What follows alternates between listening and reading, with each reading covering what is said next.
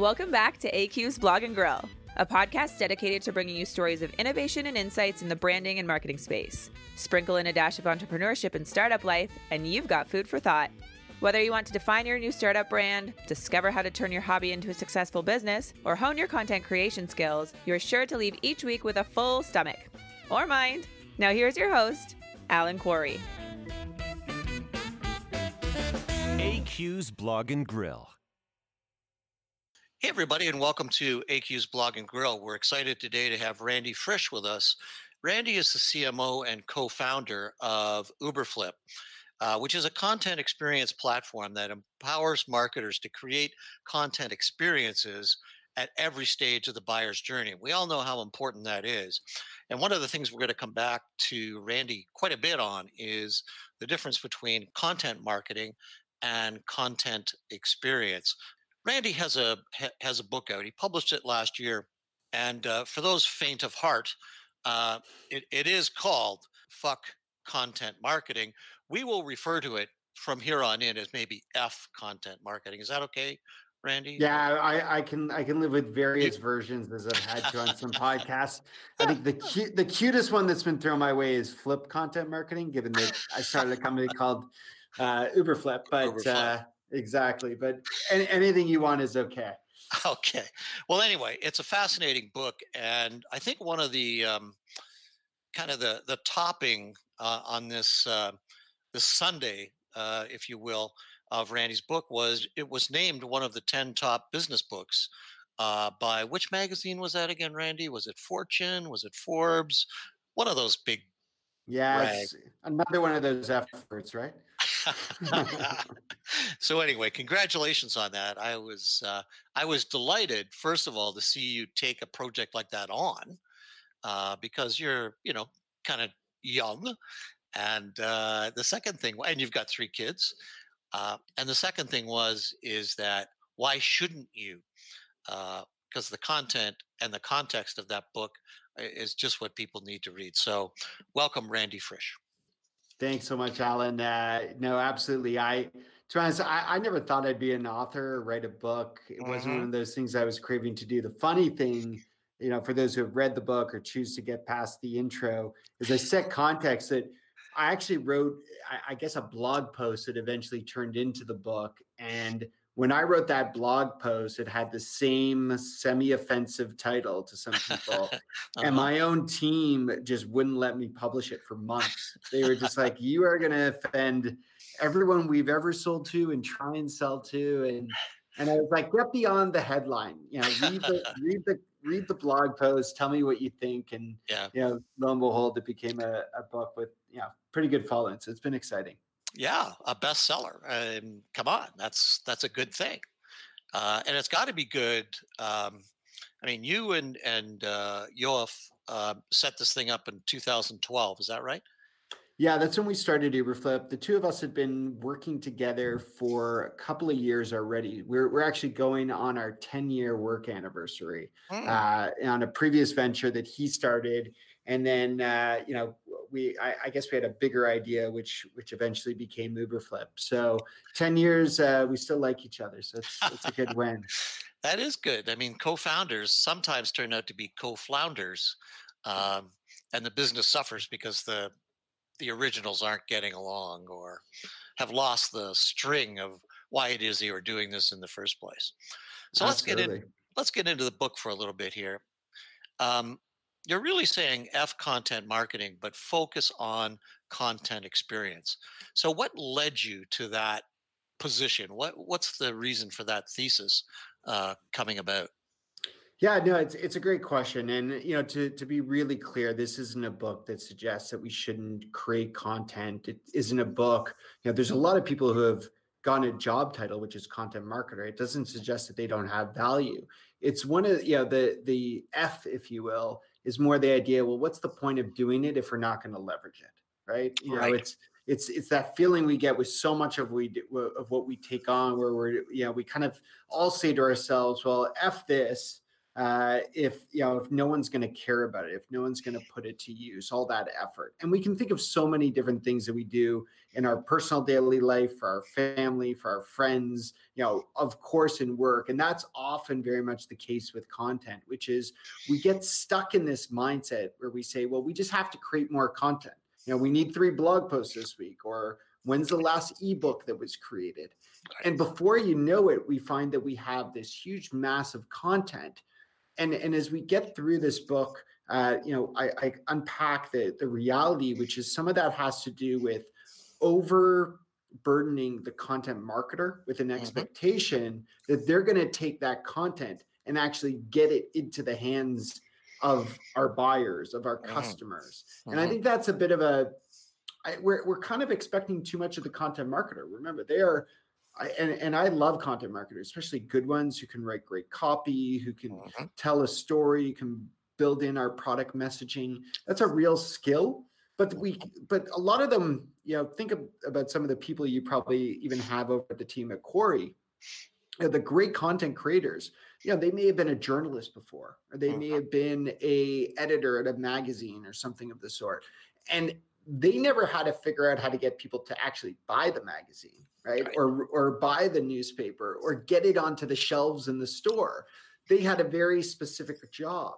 And I think what we, you know, what I'm seeing more these days is that the companies that are doing a really good job with content, not content marketing, but with content, uh-huh. they mm-hmm. start to realize that the real owner of content is often someone in the demand team, perhaps the digital marketer on the in the organization and in some some companies it's actually the sales reps who have to mm. take that content and start to contextualize it to the buyer right that that's such an excellent point and i'm i'm that was one of the things that drew me to the book last year was um, finally we're we're going to have somebody remind us as content marketers that if it doesn't sell it isn't working um, or if it doesn't influence it's not working.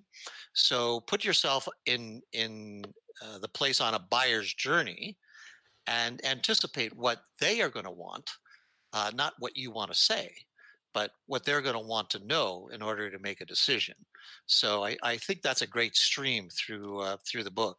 Absolutely, and, and Alan, I, I love how you hit on the buyer's journey there because I think too often, as we just unpack, like we don't think of content tied to the buyer journey. We think of content and it's almost gotten a bad rap at times for some of the right reasons it's uh-huh. this inbound thing that's magically going to deliver people to the top of our funnel and then as right. long as it's there we're done and like you know someone read the the white paper so they're going to buy next right mm. like it, it doesn't work that way um, i think where the demand marketer often thinks. And when I say demand marketer, it could be the ABM marketer today, account based uh-huh. marketer.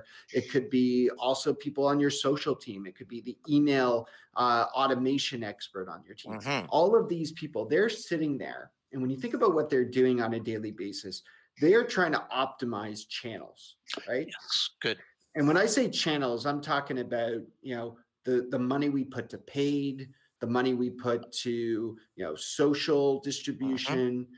the the webinars that we run the emails that we send through our marketo or uh-huh. eloqua or whatever we may be using the direct mail plays that we're doing now those are all the and, and we can go on the, the list isn't actually that extensive but what marketers like to always do is we like to say, okay, I'm going to focus on this channel and I'm going to optimize this channel. Let's say it was paid ads, like uh-huh. retargeted ads. And we put everything into thinking about how do we get someone to click on that ad a little bit better. But what we ignore is that regardless of what channel we're hot on, we're always going to send someone to a destination. Mm-hmm. Right? The idea is click here. Like that's what we ask people click here. and when they do, instead of celebrating at that point, we've got to think about okay, well, then what? Yeah. Right. And that is, that to me is what content experience is about. It uh-huh. is mm-hmm. how do we actually bundle up the right assets so people have that experience that gets them to stick around longer so that we don't have to spend as much to acquire customers. Mm-hmm. Yeah, you point out in the book that sometimes you would find you would click on a link and you'd get somewhere and then, okay, now what do I do? Right. I'm here, but I I don't know where I'm supposed to go, what I'm supposed to see, and and that's a loss. That's just as and again as you point out in the in the book it's not so much that there's a lot of bad content. There's just a lot of bad content experience that Uh-huh. that marketers haven't thought about that. Yeah. Well, let's let's take the one that you just gave Alan as an example, right? Like we we get these all the time. We get an email, either it's coming from a sales rep or you know we get an email from some sort of nurture campaign that comes out to us. And and again, the ask is click here, and we do. And perhaps we even like that asset. I was on a plane a- few weeks ago, and I was I was actually downloading an asset uh, you know, from a from a blog, uh, or it was an offer that I was interested in. Basically, it was this thought leadership piece from an analyst. And when once I got there, I was like, this was great, but then there was nowhere to go next. Like they weren't Mhm. offering me that next piece. And I was ready to continue my research in that moment. In fact, Yep. the latest stats I've seen from Gartner is 82% of the time that we're buying, we're doing research, right? That Mhm. means only 18% of the time we're actually speaking to the sales rep. Right. 82% of the time we're doing research. So we think about that and we think about it just mathematically, right? If I want to earn for my, like I'm a CMO, right? So I want to earn more time for my sales rep on that call, and they only have 18%. So if I want, and if there's going to be, say, two or three vendors, at least three, then I simply need to get them at least 9% of that time on on the call during the buyer journey. So to do that, I have to earn at least 50% of the research time, 41%, if you will. The best way to do that is to make sure that after they click on that link and after they click to say, okay, I want to get this asset, that they don't go back to Google to find Mm, some other piece of research. Right. So the idea here is how do we contain someone? And if if people are having trouble understanding this, think no no no further than the experience you get on something like Netflix, right? Mhm. We open up Netflix and these days they even email us, right? Like yes. I don't know if you get those emails. Like now, now they're like, we got to get you to our content. They've Yeah. gone beyond just assuming you're going to log into Netflix because we Mhm. have so much choice between Hulu and Netflix and Disney Plus. So Netflix is sending me an email. They're like, I want you to click here. And then once I actually click there, they don't count on me loving that first video that they're going to tease. They've got six or seven Right. more options, but it's a finite number, right? Netflix has tens of thousands of con- pieces of content, but they've distilled it down to the assets they think I'm going to want. That's the the experience we have to emulate as marketers. Right, and you you spend uh, some time and, and and justifiably on Spotify, and how they're starting, how they did start in in uh, 2014, 15, to anticipate what Randy's going to want to listen to, as opposed to what Alan wants to listen to, and all of those suggestions uh, sort of guide you when it's not just okay. This is what you might be interested in it's six other people or people like you also chose this type of uh, content or this type of music um, i mean it's brilliant because frankly i'm tired of making choices yeah, I, I couldn't agree more with you. I mean, the, the the willingness to make a decision is something I don't have time for anymore. and uh, I think you know what we're really talking about here when we talk about Netflix, when we talk about Spotify, when we talk about marketing, is the expectation for things to be personalized for us. Mm, Right? We want, you know, there's all these debates over privacy. Yes, people don't want their privacy invaded, but they do want things personalized for them. And I think Right. the concern is what are we doing with that data? Are we are we taking that data and are we turning around and providing value?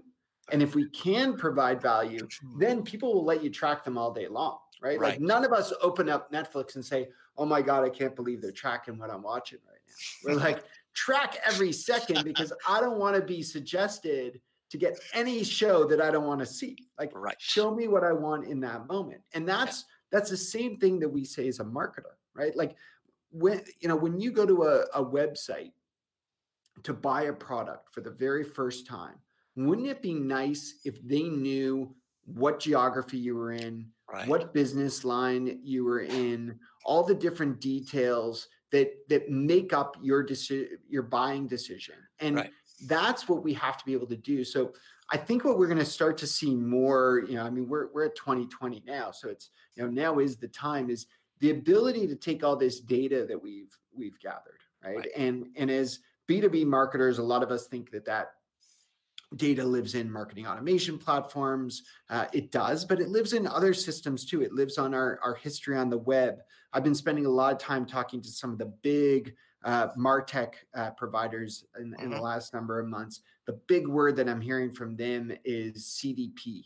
Right? It's like this new buzzword, customer yeah. da- data platform, uh, mm. and and it's really that next evolution, which is saying we're not going to just track the touches of all these emails we're sending. We're going to track the touches of every single point that you're taking across the journey. Mm-hmm. And as we as we gave, gather that data, the next step is how do we bring that back and how do we predict what content to serve up to you next, right? right? How do we know that because you liked Guns N' Roses 20 years ago, you're going to like whatever's next on Spotify, right? Like how do we how do we figure out those correlations? Because if we can do that, we can move you from one asset to the next. Right. Yeah, I'm really looking forward to Randy um, a time where you and I can and sit back and congratulate each other on understanding that it's not about data, it's about knowledge. And as you process data, you actually gain some knowledge over what Randy may like or what I might like or what your son uh, coming back from the hockey tournament might want because uh, they won and he wanted to keep the uh, you know the energy high uh, with his playlist. They actually are showing us then some respect as customers by saying hey randy we know. Hey alan we, uh, we know. We have a relationship. It's not just data. Absolutely. And, and i think the best example of that that i see these days and i laugh at it sometimes is if you remember 10 years ago if one of these big companies sent you or I an email and it started off simply with saying, Hi, Alan, how are you? We'd be like, Holy shit, how did they get my how did they get my first name? That is so cool that this big giant corporation got my first name. Now, when we get that email, 10 years present, yeah. uh, we say, How the fuck did they get my email? Like, get me off of this list yeah. And and it's so amazing to me how quickly that shifted from, you know, amazement to expectation. Mm-hmm. Now where we're going to next is we expect them to know exactly what meat should be in there. Like don't right. tell me you know my name and then deliver me some generic garbage that mm-hmm. shows that you know nothing about my challenges, my industry. And that's what we have to start to do. The challenge right. that I think a lot of marketers are up against and you know there's some buzzwords out there that that kind of make it easy for marketers but you know those who who see through this will know what i'm talking about. There's terms like multi-touch attribution right? Mm-hmm. great buzzword which basically means what are the various different touches across that buyer journey? And a lot of the case studies i end up seeing talk about you know ways to justify every touch point. So what we're doing is we're saying well i'm just going to throw everything at this buyer and through that they'll eventually not be able to ignore me. And, and what that means for those who understand some of these business metrics mm-hmm. is our customer acquisition cost goes way up. Mm-hmm. Our time to purchase is quite elongated versus what it may need to be because mm-hmm. we're trying to get everything in front of them. If we knew, as you said, if we had the knowledge to say, these are the 10 assets that they need to see, and how do I get them to just see these 10 pieces? And in fact, back to our point, how do I not send them to a dead end after right. the first link? Well, then maybe I can get them not to require 10 touch points for those 10 assets. Maybe I I can do it not necessarily in one. I mean, that's the holy grail, and mm-hmm. everyone would get you know their job and you know big raises if that was the case. But maybe I could reduce 10 touch points to six yeah. right? Maybe I could. And and what's the cost of one touch point? I mean, I I again, I'm CMO here. I signed a demand campaign for a small segment the other day, fifty thousand dollars. Right. Every time I sign one of those, like my heart like beats a little bit. I'm like, ah. If I could uh-huh. know that I could I could sign four times fifty thousand dollars for a small segment less in the coming quarter, that's a huge saving Absolutely. for my organization and that's and i'm likely getting you know my back patted quite a few times well it is about effectiveness and and we have to keep churning uh, that data into knowledge as we just talked about and then finally into understanding that how to leverage that knowledge into helping a person get what they want. Um, it's not necessarily selling stuff. I think it's buying stuff where they want to buy stuff. And, you know, we've got it. Our clients have got it. Randy, tell me a little bit about inbound and, and what you're thinking on, um, you know, uh, people like HubSpot that have basically changed the landscape um, by saying we love marketing, but we don't love old marketing. Um, uh, what has that done in terms of demand generation and uh, ABM? All right, so I'll, I'll start by complimenting HubSpot because, mm-hmm. but but I will be a little controversial here. Okay. Uh, but I, I, think HubSpot's an amazing company. I, I, got to know some of the the execs who started the company in the early mm-hmm. days. Still in touch with some of them, uh, and or many of them actually. Uh, and you know, amazing what they've been able to do for so many businesses uh, especially small businesses that don't always mm-hmm. have that ability to have a large team, but can be quite sophisticated now with that suite of, of solutions that they offer. Right. I am willing to bet you, and I don't know if anyone at HubSpot would actually admit this or if they have, but that if that as much as they they probably wouldn't be here today with coin, without coining that term inbound and making it as big of a deal as it is, that mm-hmm. sometimes it's kind of like, oh, do we really have to like live by that inbound term? and and and I think that's because you know, this idea of inbound marketing was not necessarily new, but it was a better way to frame it. No mm-hmm. different than today. ABM, you talk to you know marketers who've been you know personalizing and going after accounts one to one. They're like ABM isn't new. It's just right. a better way to talk about it and and relate to it. Yeah. And and I kind of predicted this. I, th- I, think it was six seven years ago, maybe more, seven eight years ago. Uh, and and I remember that for a short bit, I was hiring you know pretty entry level marketers, and they all wanted the job title inbound marketing manager. Right? right? Like that was the job title that they wanted. They wanted to be an inbound marketing manager. Right. And I was like, all right, whatever you want. Like it's entry level job. If that's the title you want, go for it. Right. Now, no one wants that title. Right. Everyone wants to be an ABM marketing, you know, specialist, whatever the title might be. And uh-huh. and, I, and I think that it's it's a bit of the you know the flavor of the month if you will it's this mindset that i want to be doing what's cool and what's hip ultimately what we have to do as marketers is deliver a great experience to our mm-hmm. customers to yeah. our buyers if we can nail that experience it doesn't really we can't isolate to say well i only want to worry about top of the funnel which in many ways is what inbound is all about mm-hmm. because if if we generate a ton of leads or even mqls but right. then we stall there, it doesn't matter, right? right? We need to be thinking about that entire journey. And I think you know the, the marketers I, I respect often the most you look at their job titles it's just like marketing manager right or, or more senior it's like vp marketing like right. you know i you know give me a challenge and i will figure out whether we need to focus on top of the funnel, middle of bottom. You know, do we have to focus on our customer marketing right now uh, right. because we've got a great engine that's running? So I, you know, back to your question on HubSpot.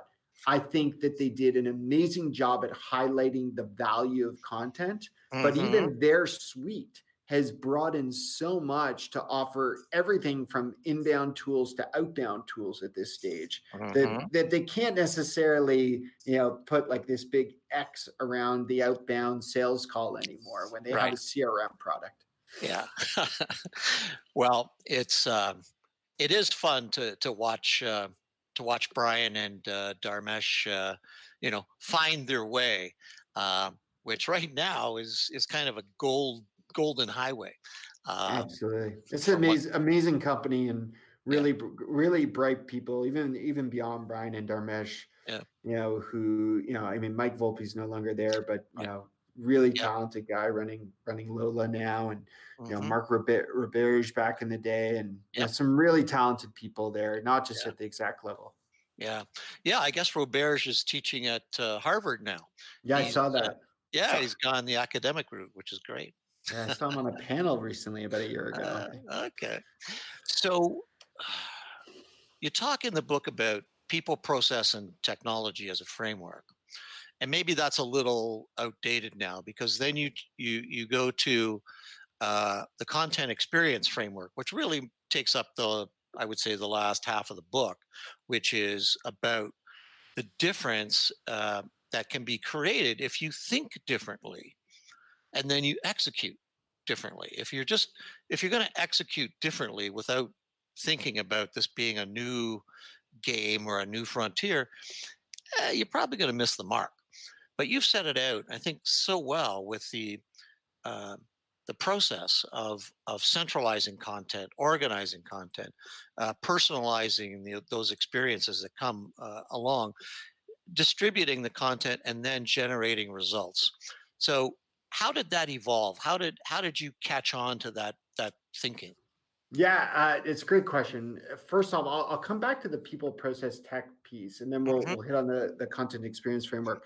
I, I think the problem that is an old framework, but I still love it because I think mm-hmm. it's a very simple way to look at, you know, tackling challenges and do you have all the right check marks. I think the problem for a lot of marketers, and I've been guilty of this myself. I'm not, I'm not like, you know, suggesting I'm all all perfect, but is is we often rush to technology as the answer. We yeah. say, okay, great. Like I got to figure out ABM. Let me go buy some ABM tech. And and and and and we we say, well, there's this people process technology piece the first thing that you always need i say the first in that in those three is the people you know like good people are the key to any successful company right. then you need a process when you put that process in place and and you start to see efficiencies with it but it's starting to break that's when you need the tech usually mm-hmm. right like you know the tech is to take that process that you've got and take it to that next level so right. with that you know, with setting that stage, the content experience framework for me was a way to have conversations with marketers, as I usually do, about what to do in terms of your go-to-market strategy with mm-hmm. content. Mm-hmm. And right. and I think the problem that you that we we kind of unpacked already, Alan, at the beginning is, you know, a lot of people think, well, my strategy with content just has to be really good content creators and a good workflow. I probably mm-hmm. need like content marketing software like a, you know great companies don't get me wrong like Kapost mm-hmm. does a great job at that you know newscred does some good work around that as well there's mm-hmm. a number of companies that do that but then they get stuck and they're like well our content's not getting used though we're pumping it out mm-hmm. so what i what i looked at is is for the non-content marketer we need a framework to think about those experiences that we build and mm-hmm one of the things I, I love doing is asking a marketer, like I, I'll sometimes do a roundtable and I'll say, like, tell me a really good campaign that you did, right? Like a really personalized campaign. And everyone's got one, one that they're like so proud of, you know, was loved. You know, people were packing boxes and we were sending out all these, you know, one to one. And I'm like, okay, cool. If it went so well, how many more people did you do it for? Mm. Like, oh well, we only did it once, right? Yeah. But it worked really well.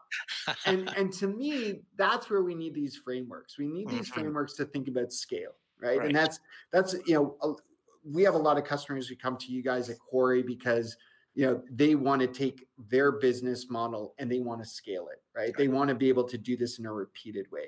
The content experience framework is very much for that, and, and I think a lot of us we just want to create these beautiful personalized experiences but the only way that we can get there is through some of the less sexy stuff up front, right? That's mm-hmm. centralizing all that content, making sure we have a home for it. Right. Uh, the second step is probably the least sexy. Everyone skips over it. Is tagging and auditing that content. Mm-hmm. But when you do that, then you can either manually do this at scale, or we can start to leverage AI because mm. we can match some of the intent behaviors that we're seeing out there to the way we're tagging our content.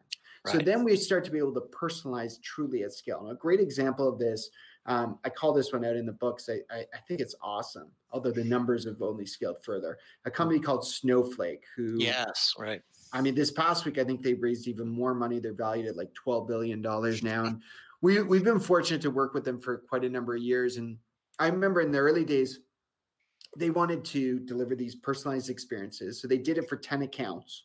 They did exactly what I'm talking about. But even at that point, it was a big undertaking, you know, mm-hmm. setting up all that infrastructure.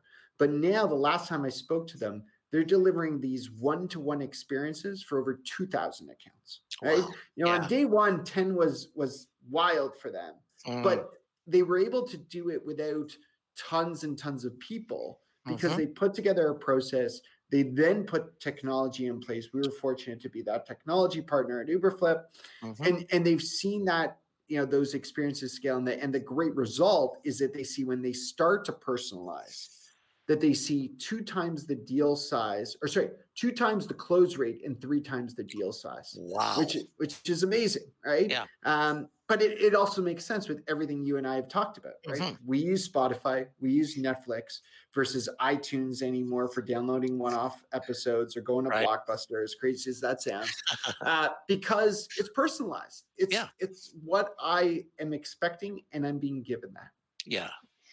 Well, it's um, guys like uh, the company you just mentioned. Is it's Snowflake, right? Yeah. Yeah Um, they are creating. They- You you might think they're in a- category that already exists, but the fact that they're using machine learning and AI, they're actually creating a new category, which it'll be very difficult for other people to follow them into. So that initial investment of just doing ten, they probably lost their shirts on. Uh, but the fact that they now have a thousand, kaboom! And the deal- absolutely and the deal size and the close rate that's what makes a cfo in a large company b2b or b2c say yeah i can see investing in that because those are the numbers that they they have to justify and, uh, absolutely that's so cool um homeless content and Ann Handley. I, I, you know, she's been involved with you guys. Uh, She's just incredible yeah and she has this ability to kind of label things that are important and um, homeless content where like yeah we've, developed all this and then we let it wander off into the wilderness instead of you know reusing it or repurposing So the the first time I so the content experience framework is about two three years old now, uh, and when I first brought it to market was was actually at Conex, yeah and and I delivered it in a keynote, but I wanted to have some fun, and I asked some people who have some good relationships with, like Ann Handley, like Jay Baer, Yeah. to each take one of the five steps of the framework. And, and help me bring it to life. Help Mhm. help dumb it down because sometimes I, I just get too into the weeds of things and Ann gets up there, and I I got no idea where she's going with this thing. And and the idea of centralizing content, just to clarify, is is the idea that don't send your audience to find content in places where they don't want to find it when they're willing to come to your site, right? So, Right. like as an example, a lot of us store our videos on YouTube, right? And YouTube's great, but we never want to send someone to YouTube because we know what happens when that panel comes out to the right. Our Mhm. competitors or Dora the Explorer is there, someone is there, and and we're sent down this rabbit hole. So Ann went and and took you know my endless analogies, and she just she summed it up with this idea that you know content too often is homeless. You know, it's it's it's living on the streets. It's it doesn't have a home. People forget about it, even though at one point it was you know hugely successful. uh-huh And uh, I, I thought I thought she nailed it, as she pretty much nails any narrative. Mhm. Uh, and and Ann's and to your point has been a great supporter. She, her, and Jay Baer and a, and a few other really really smart people I respect actually Mhm. invested in Uberflip early, so they've been Right. great advocates for us. And Lee Odden is another guy that um, puts a lot of time into thinking about uh, how people buy. And, and I know he's a tremendous supporter of uh, Uberflip as well. So, Yeah, You- Lee. I mean, the team at Top Rank, and uh, especially Lee as a leadership, uh, you know, mentor for them. It's it's it's Lee. Lee has some really smart ways about actually going to market, right? Like Mhm. very practical. I, I've got a lot of respect for him. now also in the in the book, Jon Miller. Jon Uh, Miller, yeah, he wrote the foreword and i love the fact that he brings up uh, martha rogers and, and don peppers and the one-to-one relationship uh, idea that they first brought to the market back in probably the late 80s early 90s and then it kind of went away for a while because technology couldn't deliver uh, that one-to-one thing or one-to-one relationships. And you guys your firm and and some others are now making that possible and uh, Miller, whose background is what Marketo. yeah. so Um, Jon, I've known Jon for for a while now. I don't even Mhm. know how many years. And Jon, so I used to try and like do anything to get 10 minutes of Jon's time, like buy him coffee, buy him lunch, whatever the case. He's one of the founders of Marketo, which is a, a company that sold for five billion to Yeah. Adobe, you know, only about a year and a bit ago. Right. Uh, and now is the CEO of Engagio, where they're really helping marketers understand meaningful attribution points. Again, not that you know inflated attribution, but re- really understanding that path. So we've I've got a lot of respect for Jon. He's been a great guy that I can call from time to time. So I was really excited when yeah when he agreed to to write the foreword to the book and you know he nailed it right because Jon was you know early days a big believer in content Mhm. but you know I, I think he's also seen that adapt just as you brought up earlier hubspot which would have been a competitor marketo you know they had to adapt what they meant by inbound and jon's strategies that helped him grow marketo so so brilliantly in the early days are very different strategies than he takes now right. with Engagio, his own go to market, and the things that they're empowering from a technology piece. So Mhm. companies like Engagio, companies like us at Uberflip, absolutely, it's it's it's that tech piece to say, okay, great, let's understand who the accounts are we want to go after. But the Mhm. tricky part, and this is the part that I think a lot of people struggle with ABM, is they get as far as saying, well, these are the accounts that we should win, right? Because that's what ABM is all about. Which account should you win? But then we don't get to the last part, which is, and how are we going to win them, right? And and and that's the part where we have to actually start to engage them. Um, Mhm. As we unpack today, part of that is you know efficient use of channels, but the real gold is like I say, like if you're going to do a paid ad, it can look customized left, right, and center. You can put my logo in it. You can know my industry. But if I click it and I'm sent to your generic website, it's like, well, that was a letdown, Right. right? Yeah. You know, you built me up all the way here and you Mhm. delivered something here. Right.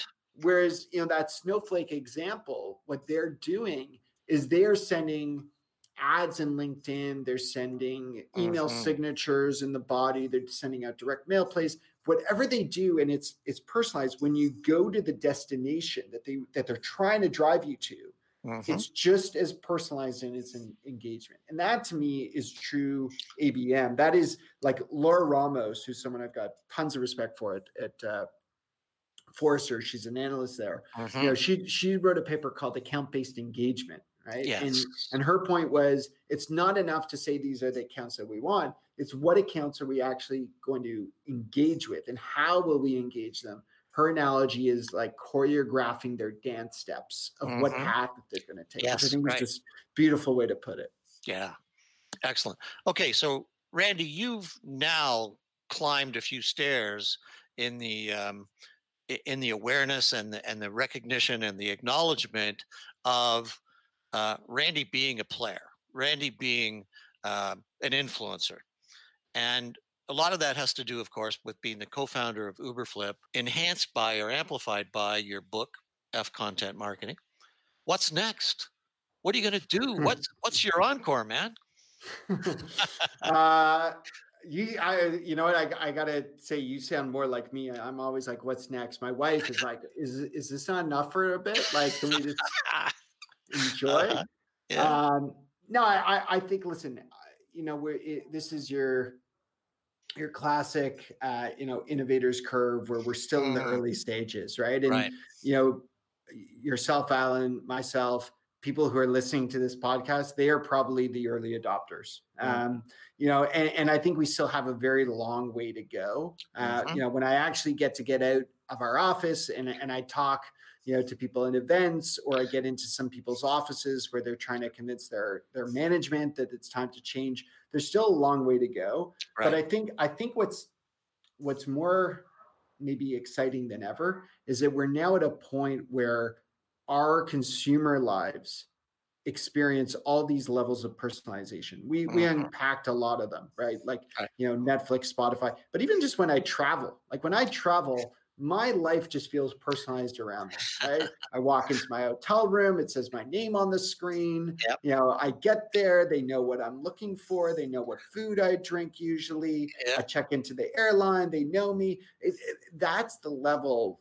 that we're starting to see. And, and I think as a result, it's a lot easier to resonate that this change is going to come a lot faster right. than, than it has maybe the last five ten years. Mm-hmm. You know, I mm-hmm. think the next couple of years will be very different. It's interesting. We're, you know, we are here in 2020, right? Um, and I don't know if you remember this.